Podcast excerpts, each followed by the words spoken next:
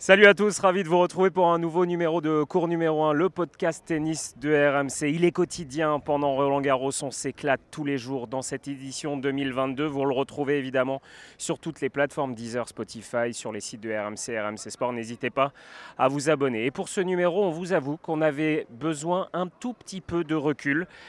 Après la soirée titanesque, après le match titanesque entre Rafael Nadal et Novak Djokovic, ça s'est fini très tard. Nous aussi, on avait les yeux qui voyaient un petit peu flou. Eric, Amandine, salut Amandine. Bonjour à tous. Salut Eric.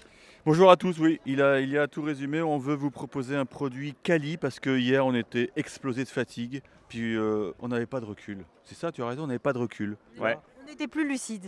Ouais, on était, on était admiratifs aussi. Parce qu'avant de revenir longuement sur, euh, sur ce match, sur l'après, sur les conséquences aussi, parce qu'il y a eu une conférence d'Amélie Mauresmo aussi, Eric qui a parlé de cette programmation, qui a fait beaucoup parler. Le match s'est terminé à passer une heure du matin. Euh, Amandine, quel match de Rafael Nadal? C'est un titan. On se fait avoir depuis des années. On se dit attention, ça va être dur, on l'enterre, on se dit ça va être compliqué cette année. Et il retrouve son niveau de jeu stratosphérique au bon moment. Oui, c'est sûr, on s'attendait à plusieurs scénarios, mais pas forcément celui-ci. Et euh, Rafa nous a montré encore hier à quel point c'est un grand champion et à quel point il a encore des ressources physiques incroyables. Vous l'avez commandé tous les deux sur, euh, sur RMC. Eric, toi qui, euh, ça, ça, fait des années que tu commentes le tennis, je, ne les compte même plus. bon, je ne vais pas te demander où tu le places ce match, mais enfin si je te le demande, tiens, où tu le places ce match entre Djokovic et Nadal? Non, écoute, il est très haut placé parce qu'en plus, on, a eu la chance de vivre euh, bah, les, 90 dernières minutes en intégrale sur euh, CRMC. C'était une innovation et, c'est vrai qu'on s'est éclaté. Mais en fait, on est passé par toutes les émotions parce que d'abord, il y a un moment, je me souviens, j'ai tweeté 6-2-3-0, euh, c'est l'élimination pour Djokovic. Et c'est à ce moment-là qu'il a évidemment entamé sa, révolte intérieure. Donc le 7 partout, un troisième set qui tourne à l'avantage de Rafa. Se dit tiens, il va boucler ça en 4. Et puis non, une nouvelle réaction d'orgueil de Novak Djokovic. Et puis on se dit, bah voilà, on va aller au bout de la nuit parce qu'il va y avoir un cinquième set. C'est écrit. Un match de légende en 5 sets, c'est presque quasi normal. Et puis, il n'est pas parvenu à, concrétiser ces, deux balles de 7. Et, dans le money time, dans les ultimes secondes euh, de, cette partie, c'est Rafa qui, termine comme un obus, euh, comme un boulet de canon avec, euh, avec un tie-break monumental. Et, chapeau, juste chapeau, il faut juste s'incliner. Mais c'est vrai qu'il a des stats tellement hallucinantes. C'est sa maison d'ailleurs, il l'a dit au micro de, Marion Bartoli. C'est sa maison ici. Et puis surtout, il ne faut pas l'oublier, il a été soutenu à quoi 90% Moi, on, était un peu à plus 95 Voilà. et je pense que ça, ça a peut-être fait pencher la balance il a fait. Euh, alors, il répond toujours quelques mots en français. Euh, Raphaël Nadal, c'est à peu près toujours les mêmes mots hein, qu'il a dû apprendre évidemment. Mais hier, il a fait encore plus l'effort parce que c'est vrai, Amandine, que peut-être que sans le public hier, pour la première fois, peut-être on a vu aussi Novak Djokovic. D'habitude, ça le booste, ça le motive d'avoir le public contre lui. Là, hier, peut-être que ça l'a un petit peu écrasé. Il est sorti du cours sans saluer le public. Il n'en a pas parlé en conférence de presse, mais voilà, là, le public parisien a soutenu Rafael Nadal, Eric le disait, 90-95%. Bah oui, le, public l'était clairement pour lui hier soir. Après, voilà, est-ce que c'est étonnant? Moi, je pense pas. Ça fait quand même 13, fois qu'il s'incline ici, donc c'est normal que ça soit le chouchou du public euh, à Paris. Euh, comme tu l'as dit, j'avais un petit peu peur. Enfin, je, pensais que ça allait euh, aussi aider Novak Djokovic parce qu'on sait à quel point il est fort dans ces moments-là. Quand il a tout le monde contre lui, ça, le, rend en général plus fort. Mais hier, ouais, on l'a senti un peu euh, nerveux. Nerveux et puis euh, déçu d'avoir justement euh, tout le monde contre lui. Le fait de ne pas saluer à la fin le public, ça, voilà, ça veut tout dire. Ouais, il a de l'orgueil, le Serbe, ça on, le sait. 110-3, c'est ça la stat maintenant pour Rafael Nadal à Roland Garros? 113 matchs, 110 victoires, 3 défaites, 2 contre Novak Djokovic. c'est un titan, 15e demi-finale à Roland Garros. Euh, il en a gagné 13 sur 14 et 13 fois il a gagné le tournoi. Donc c'est pour vous dire les stats de Rafael Nadal. On va l'écouter. L'Espagnol était en conférence de presse tard dans la nuit. C'est un épisode de plus dans notre rivalité. Uh, On a joué tellement de matchs importants depuis des années. Uh, Aujourd'hui, ce n'était qu'un quart de finale, mais ça reste un classique avec un joli scénario. Novak, Roger et moi avons une superbe histoire en uh, commun. Nous nous sommes affrontés dans les plus grands matchs, dans les plus grands tournois depuis tellement longtemps. Alors je comprends les débats pour savoir qui est le plus grand, qui gagnera le plus de grands chelems, mais de mon point de vue, ce n'est pas important. Nous avons accompli nos rêves et nous écrivons l'histoire. Eric, on est un peu circonspect quand, quand, on a écouté la conférence de presse de Rafael Nadal. Ça fait deux fois qu'il revient sur la possibilité que ça soit son dernier Roland.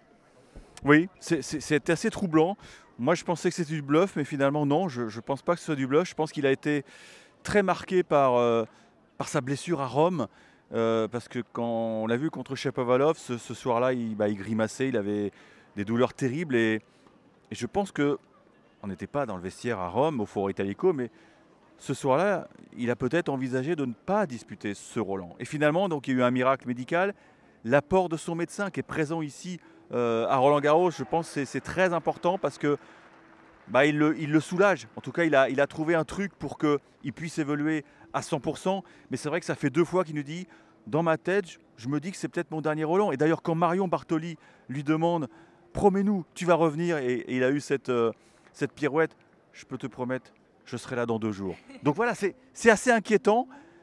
Mais de l'autre côté, euh, il cultive un mystère et peut-être que ça a endormi Djokovic parce que moi, je n'arrive toujours pas à m'expliquer ce, début de match totalement raté du, Serbe. C'est vrai que Rafa était à un niveau extraordinaire, mais c'est un garçon qui est, intelligent, qui, a de l'expérience, Thomas Djokovic. Je pense qu'il. Mais peut-être qu'il ne s'attendait pas à une entame de match aussi forte. Euh, Amandine, toi, tu, suis le circuit, tu y as participé. Rafael Nadal, ça fait des années qu'il a mal au pied. on le sait dans le, vestiaire, c'est quelque chose qu'on connaît? Oui, on le sait qu'il vit ça depuis, euh, bah, depuis presque toute sa carrière. Hein. C'est un, problème qu'il a au niveau de son pied, euh, une maladie. Donc, ce qui est surtout difficile, c'est de gérer ça au quotidien. C'est épuisant, non seulement physiquement, mais aussi moralement. Quand tu rentres sur le terrain et que tu as des douleurs, voilà, c'est vraiment éprouvant et peut-être que justement, bah, il en a marre de, ça. Et euh, on a vu hier ouais, qu'il était prêt à laisser sa peau sur le cours comme si c'était un peu son dernier Roland Garros. Après, euh, voilà, on n'a forcément pas envie de le voir partir. Mais d'un autre côté, est-ce que ça serait pas magique qu'il termine sur un 14e Roland Garros? Euh, Amandine, toi qui tu, tu, joues, tu sais ce que c'est la douleur, explique un peu aux gens. Un joueur de tennis professionnel, est-ce qu'il joue beaucoup de matchs sans douleur? On a toujours mal quelque part. Tous les jours, on se lève, on a mal quelque part, que ce soit pour aller à l'entraînement ou aller euh, euh, sur les matchs. Après, voilà, euh, il faut bien le gérer. Surtout apprendre à connaître son corps, savoir quand les, douleurs sont, graves ou pas. ne pas aller non plus trop dans la douleur pour, que pour pas que ça s'aggrave. Euh, je pense que Rafa commence à connaître son corps. Et charmant. Son staff médical aussi. Euh, ils sont là pour l'accompagner au mieux. Voilà, les, champions ont la chance de pouvoir avoir un staff médical qui les, suit à plein temps, contrairement aux joueurs un peu moins bien classés. Donc ça, ils s'en servent aussi. Euh, mais comme j'ai dit, moralement, quand on a des douleurs tous les jours, c'est pas facile à gérer. Il y, y, en a 15 000 en tout cas qui ont passé un bon moment hier. Euh, même si on va en parler, ça a été un peu la galère après le match parce qu'il n'y avait plus de métro, il n'y avait plus de transport. Mais en tout cas, ils ont pris leur pied et le stade, Eric, était quasi plein jusqu'à la fin. On va les écouter et puis on parlera de, cette soirée un peu particulière. Écoutez les gens qui étaient présents hier sur le cours Philippe Chatrier. Franchement, c'était un match mais tout simplement incroyable. Émotion partout. Djokovic qui mène 5-2 là au quatrième set, c'était incroyable. On pensait tous à un cinquième set, mais à Nadal, hein. toujours un dieu malgré son âge, il vieillit, mais c'est toujours un dieu. Hein. C'est un génie en fait, hein. ça se décrit pas, c'est un génie. Vamos Rafa, on compte sur toi pour la finale. Paris est à toi, tu as toujours été le plus fort ici. Vas-y encore pour une dernière année, tout Paris est derrière toi. Let's go Rafa Chanceux, oui, extrêmement fatigué. Il est, je sais pas, 2h du matin. Un match incroyable, incroyable, incroyable, inoubliable. J'en perds mon français. Waouh, bravo Rafa, bravo deux, les deux, deux grands champions. Et bon, waouh. Eric, soirée particulière parce que ça s'est fini à passer 1h du matin, il n'y avait plus de transport, euh, il y avait 15 000 personnes qui sont sorties en même temps. Ça a été un petit peu le... Oh, je, vais pas, je vais rester poli, mais ça a été un petit peu euh, une cacophonie en sortant. Oui, alors c'est vrai que pour ceux qui, sont habitués à Roland, d'habitude il y, a des navettes, euh, les, fameuses navettes Perrier pour ne pas les citer, qui, accompagnaient, qui amenaient les gens au stade et qui les accompagnaient vers les, près des bouches de métro. Mais là, depuis cette année, ça n'existe plus. Et c'est vrai que le, Amélie Mauresmo, on en parlera tout à l'heure, bon, euh, elle a acté. Elle a acté. Il y a, eu un petit souci d'organisation et on a beaucoup de témoignages sur, euh, sur Twitter et même des, scènes vécues par des confrères où il y avait des, centaines de, personnes qui étaient donc hors du stade qui étaient sur leur téléphone portable pour commander un Uber ou, autre chose, ou un taxi. Et, à cette heure-là, il n'y avait pas beaucoup de, de, véhicules disponibles, donc ça a été un beau boxon.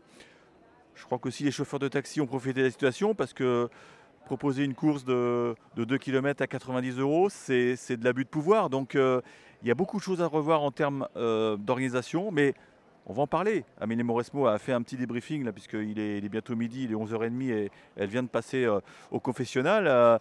c'est une première expérience à jauge pleine. Donc tout n'est pas parfait, tout n'est pas parfait, mais au moins, je ne vais pas cibler des personnages du, ou la ministre des Sports qui après ce qui s'est passé à de France, mais au moins elle le reconnaît. Elle le reconnaît, tout n'a pas été parfait et elle est déjà en train de songer au Night Session de 2023 euh, parce que oui, c'est tout nouveau, tout beau, c'est extraordinaire. On a assisté effectivement à des, ambiances fabuleuses, 15 000 personnes euh, en Night Session. Oui, voilà, on est au même niveau que, Melbourne ou, l'US Open. On a gommé le retard sur ces grands chelems. Maintenant, il faut qu'on soit encore plus performant. Je parle en termes d'organisation. Euh, donc voilà cette euh, session de nuit. Et il y a une chose où les deux joueurs étaient d'accord en conférence de presse, c'est que ça s'est terminé trop tard pour eux aussi, parce qu'évidemment, on, on pense aux spectateurs, mais on pense aussi aux joueurs, parce que hier, Amandine, quand le match finit à 1h30 du matin, on se couche vers quelle heure quand on est joueur, le temps de faire les soins, etc. Bah, donc déjà à 2h15 il était encore en conférence de presse, donc euh, conférence de presse. Euh, ensuite il faut qu'il mange quand même, hein, vous, euh, pour, pour se reprendre de l'énergie. Après il faut qu'il fasse ses soins. après il faut rentrer à l'hôtel. Mais il faut surtout trouver le sommeil. Après une adrénaline pareille, je pense qu'il ne s'est pas endormi au moins 5 heures du matin. Donc terrible pour la récupération évidemment, même si Rafael Nadal a, deux jours, il ne jouera que, que vendredi. Tiens, son adversaire, Alexander Zverev, il a battu Carlos Alcaraz en 4-7. Là aussi, c'était un match euh, énorme. Alors on pensait que c'était le match de la quinzaine et puis il s'est passé ce qui s'est passé hier soir. Euh, Amandine Alexander Zverev, il t'a bluffé hier contre Carlos Alcaraz? Il m'a bluffé parce qu'il a fait un match complet du début à la fin. Premier au dernier point, on voyait qu'il était présent et à aucun moment il a montré euh, des signes de de fébrilité au niveau de son mental. Et ça, c'est ce qui m'a le plus impressionné. c'est rare chez lui. D'habitude, il y a des failles. C'est ça, surtout en grand chelem. On voit, on voit les failles à chaque fois. Et là, comme j'ai dit à Eric, peut-être qu'il s'est servi justement de tous ces petits échecs euh, en grand chelem pour se corriger. Euh, je pense qu'il ne se voyait pas non plus favori contre euh, Alcaraz, que tout le monde mettait sur un piédestal et, et le voyait favori ici à Roland Garros, après peut-être un Nadal ou un Djokovic. Donc peut-être que ça lui a permis d'aborder ce match aussi plus, plus relâché. Mais euh, voilà, il a été le chercher ce match euh, jusqu'à la balle de match et euh, il le mérite pleinement. Eric Oui, deux petites stats. C'est la première fois qu'il battait un, top 10 en grand chelem. Donc voilà, donc c'est bah, un moment important pour lui. D'ailleurs, on, a bien vu sa joie. Hein. Sa joie était monumentale et surtout sur, sur une balle de match mythique parce qu'il lâche un, retour de revers absolument somptueux.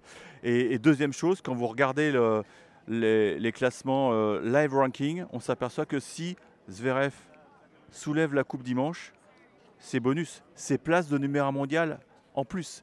Donc euh, là, les enjeux vont être colossaux, parce qu'en face, il va devoir rouler entre guillemets sur, euh, sur Rafael Nadal, qui lui se projette déjà sur euh, un 14e, mais surtout un 22e grand chelem, c'est-à-dire qu'il pourrait prendre deux levées d'avance sur Novak Djokovic. Donc cette première demi s'annonce somptueuse. Oui, et Eric, est-ce que Alexander Zverev le fait d'avancer masqué. On a parlé énormément de Nadal, on a parlé énormément de Djokovic, on a parlé énormément d'Alcaraz, on a parlé beaucoup de Tsitsipas. Euh, ça lui enlève une pression ou pas? Ouais, Je pense qu'il était très content de, voir que les, les, projecteurs étaient braqués sur, euh, sur euh, Carlitos, sur Tsitsipas, qui, qui, effectivement était le, était le favori de la section d'en bas, mais lui il se retrouvait dans, dans, la pire section, Zverev. Et on parlait que d'une éventuelle demi Djokovic-Alcaraz ou Nadal-Alcaraz. Finalement, il s'est glissé dans, ce dernier carré. Et, je pense que il ne faudrait pas croire que Nadal a déjà soulevé la coupe. Hein. Ça, ça, va être une sacrée baston parce que Zverev a déjà battu Nadal sur terre battue. Alors c'était pas en grand chelem, c'était sur euh, un format court, mais c'est peut-être son heure. C'est peut-être son heure. On peut pas, on peut pas euh, le mettre de côté cet argument. Eric, on en vient à cette conférence de presse d'Amélie Mauresmo, euh, donc ce euh, mercredi matin. On est mercredi, hein, on s'y perd avec ses horaires et ses heures tardives à Roland Garros. C'était une conférence de presse de bilan à mi-tournoi. Elle était d'abord prévue lundi, Eric. Mais euh, voilà, il y avait beaucoup de questions autour de la programmation de cette night session, quand faire jouer Nadal et Djokovic en journée, en soirée. On pense qu'elle a voulu s'éviter ça. Euh, c'est ça, hein, Eric, je ne me trompe pas. Oui, tu as, tout à fait raison. Euh, c'était très touchy parce que elle nous l'a confié, nous l'a, avoué, elle a même révélé qu'elle a, elle a passé des nuits difficiles parce qu'il y avait une décision très compliquée à prendre et comme elle a dit, il n'y avait pas de bonne décision. Donc tout, tout porte à, contestation. Ce qui est intéressant, c'est que elle est revenue sur sa brouille entre guillemets avec France Télévisions et voilà, on vous, le dit, euh, mercredi, euh, mardi après-midi, euh, elle avait un rendez-vous avec Delphine Ernotte, donc la, PDG de France Télévisions, qui avait tenu des propos assez durs en disant que la décision de, Roland Garros était choquante. Et donc elle a, elle a rencontré Delphine Ernotte parce que et c'est le fonctionnement d'Amélie, peut-être que Amandine pourra me confirmer tout ça. Amélie, c'est pas du genre à, à éviter les, problèmes. Donc, mais ça se fait en face à face, sans caméra, sans personne. On ne saura pas ce qui s'est dit, mais en tout cas, elle a dit on s'est expliqué, elle a compris nos arguments, et surtout, il ne fallait pas que les relations avec le partenaire historique de la FFT, donc France Télé, se détériorent. Donc voilà, ça c'est la première info. elle a rencontré des finances. Maintenant, elle a défendu le produit. Et d'ailleurs, on va l'écouter. Amélie Mauresmo a adoré la Night Session. Elle l'a vécu au bord du cours. Elle me l'a dit, euh, le quatrième set, elle l'a vu en intégralité au bord du cours. Donc elle, en a pris plein les yeux. Et là, elle a convenu que c'était, juste extraordinaire. 15 000 personnes. On a noté quand même que personne n'a quitté son siège, il y a. Hein. C'est ça qui était remarquable. Donc on va écouter Amélie Mauresmo qui défend le bilan. Et puis, vous le comprendrez bien, il y a des soucis à régler. Les sessions de soirée, quand vous êtes dans le stade, pour moi, l'intérêt, il est, évident. C'était plein tous les soirs. Hier soir, euh, moi, j'ai trouvé que c'était dingue. Je suis pas en train de défendre coûte que coûte euh, ces, sessions de soirée, mais euh, on n'est pas à l'heure du bilan encore. on fait un petit point un peu plus qu'à mi-tournoi maintenant, mais à mon sens, il y a un vrai intérêt, tant sur place que devant sa télé, pour, pour un grand nombre de, personnes de pouvoir suivre le tennis après le boulot, quoi, en fait. Amélie Mauresmo, donc la, directrice du tournoi. Eric, est-ce qu'on peut s'attendre à des changements? Je crois que Amélie a fait preuve de beaucoup de diplomatie dans, le cas de, cette programmation euh, Nadal-Djokovic. Et je pense qu'elle va, elle va réussir à imposer euh, des nouvelles choses. Concrètement, débuter un match aussi important 21h, c'est trop tard. Donc euh, elle va militer pour que le coup d'envoi, si je puis dire, soit avancé peut-être d'une heure. Je pense que ce serait un, bon compromis parce que euh, non, c'est pas, c'est, pas possible de, finir aussi tard. Et pour le confort des, spectateurs, pour le confort des téléspectateurs, parce que moi je connais plein de gens qui ont lâché, qui lâché à, 2-7-1 euh, dans leur lit, les, yeux qui se ferment. Parce qu'on est mardi aussi, hein, on est en pleine semaine, les gens vont travailler. Exactement. Mais en tout cas, elles n'en démordent pas il y aura évidemment encore des night sessions l'an prochain. C'est une vraie réussite. On a, vu les chiffres, les affluences sont monstrueuses. On a quasiment joué à guichet fermé. Donc euh, je crois que la moyenne, c'est 12 800 personnes. Après, vous rajoutez les ayants droit, les accrédités, on arrive à 15 000. Voilà, c'est magique quelque part. Mais euh, il y a des choses à revoir. Prenez le journal de l'équipe. Journal il n'y a pas une ligne sur le match dans le journal de l'équipe. Ils ont, ils ont été bons dans la titraille en disant euh, Zverev face à un monument. Mais le monument, voilà, c'est bien joué, mais il n'y a pas une ligne sur Nadal euh, Djokovic. Ça, c'est embêtant. Euh, les confrères aussi euh, étrangers n'étaient pas forcément ravis. On a autre côté, il faut savoir qu'à l'US et à l'Open Australie, il nous est déjà arrivé de finir à 2 ou 3 heures du matin. Donc voilà, c'est le monde moderne. Nadal l'a dit l'argent prend le dessus sur le sportif. dit aussi. Même Djokovic l'a dit hier que voilà que que, que l'argent était passé avant tout. Euh, après, euh, la différence aussi par rapport à Night Session en Australie et à l'US Open, c'est qu'ici à Paris, au mois de mai, il fait 12 degrés le soir. Il ne fait pas 30 degrés. Donc les conditions de jeu sont vachement modifiées par rapport à la journée. Si tu joues en journée ou le soir, c'est carrément deux sports différents. après, voilà, Amélie, je ne doute pas qu'elle va essayer de trouver le meilleur compromis possible, que ce soit pour le public, pour les joueurs, pour la presse. Comme, comme, elle l'a dit, elle va essayer de corriger ses erreurs et de trouver la, la meilleure solution possible pour tout le monde. Tu as été convaincue, toi, par ces Night Sessions, Amandine? Non, moi, je suis d'accord pour le fait qu'il faut les avancer un petit peu. que 19h30, ça me paraît idéal. Autre sujet abordé, euh, les night sessions exclusivement ou quasiment réservées aux garçons. Et là, elle a été euh, un petit peu acculée par les journalistes euh, étrangers, notamment les Anglais, qui ont du mal à comprendre. Mais là, elle, a été cash.